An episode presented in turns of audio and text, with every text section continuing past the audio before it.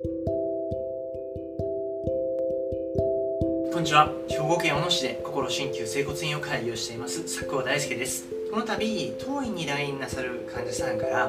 実家の両親がこの暑さやったら熱中症にならないか不安だ。実家に父が一人で暮らしてるんだけれどもこの暑さで夏バテしてないか不安になる。という相談を受ける機会が増えてきました。ですのでこの動画にご高齢の方の熱中症対策についてまとめさせていただきました。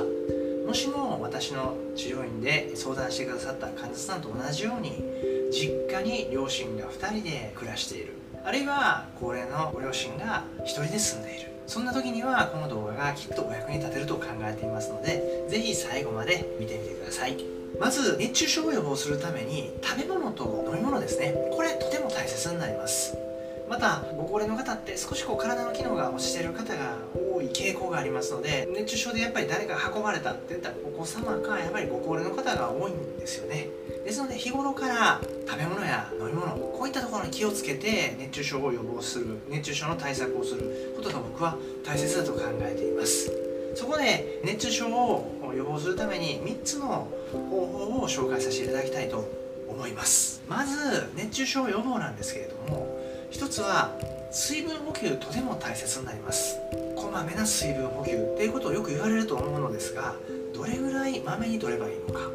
僕はおすすめしているのは15分に一口水分を含むことをお伝えしています。これを実践していただくと大体1日1.5リットルから2リットルくらいの水分を補うことができるんですね。するとご自宅が暑くてちょっと汗をかいてしまう。あるいは外に出て庭仕事をして汗をかいた。そういった水分をまた補うことが可能です。この水分が不足してしまうとやはり筋肉の痙攣だとか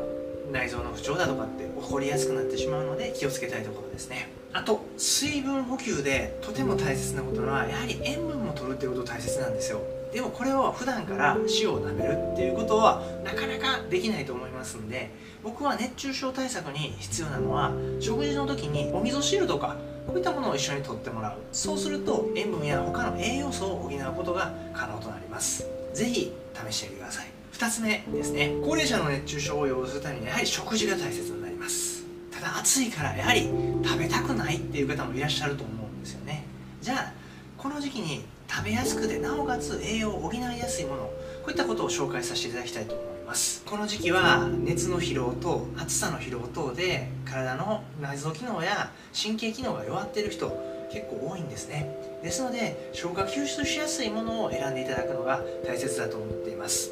そして汗って舐めたらしょっぱいじゃないですか。あれって体の中からの栄養が抜けてるのとやはり体の中の電解質も抜けていってるんですよね。ですのでビタミンやミネラルこれを補うことがとても大切になります。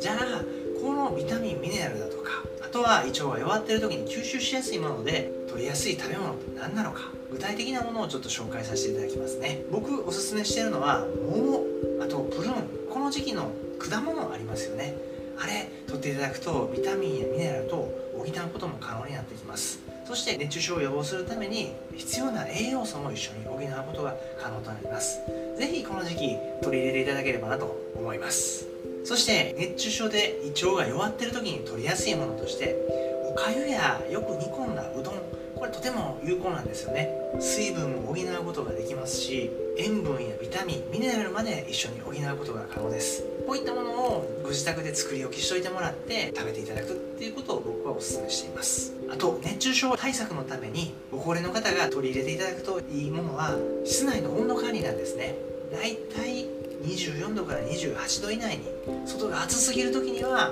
少し温度を下げて室温管理をしていただければなと思います。やはりあと衣服の選び方ですね。この時期いつものように分厚い服を着ていると汗をたくさんかいてしまいますし体温管理ができなくなってしまいます。通気性の良いものそういったものを選んでいただいて着ていただくようにしていただければなと思います。今まとめたことって簡単に取り入れることだと思うんですよね。また炎天下の時には外での作業っていうのを控えていただくっていうものはとても大切になりますんでご両親や一人暮らしをされてる親御さんにお伝えしていただければなと思います。ただ熱中症のような症状ですね体の倦怠感が続いているなんか頭痛がする吐き気がするそういった時にはお早めにお近くの医療機関に相談するように促してみてください。当院では熱中症を予防するあるいは夏バテを予防するために日頃からのメンテナンスをお勧めしています。もしも夏バテのような症状が続く時には整体や鍼灸治療とてもおすすめです。日頃からの予防にもなりますんでもしも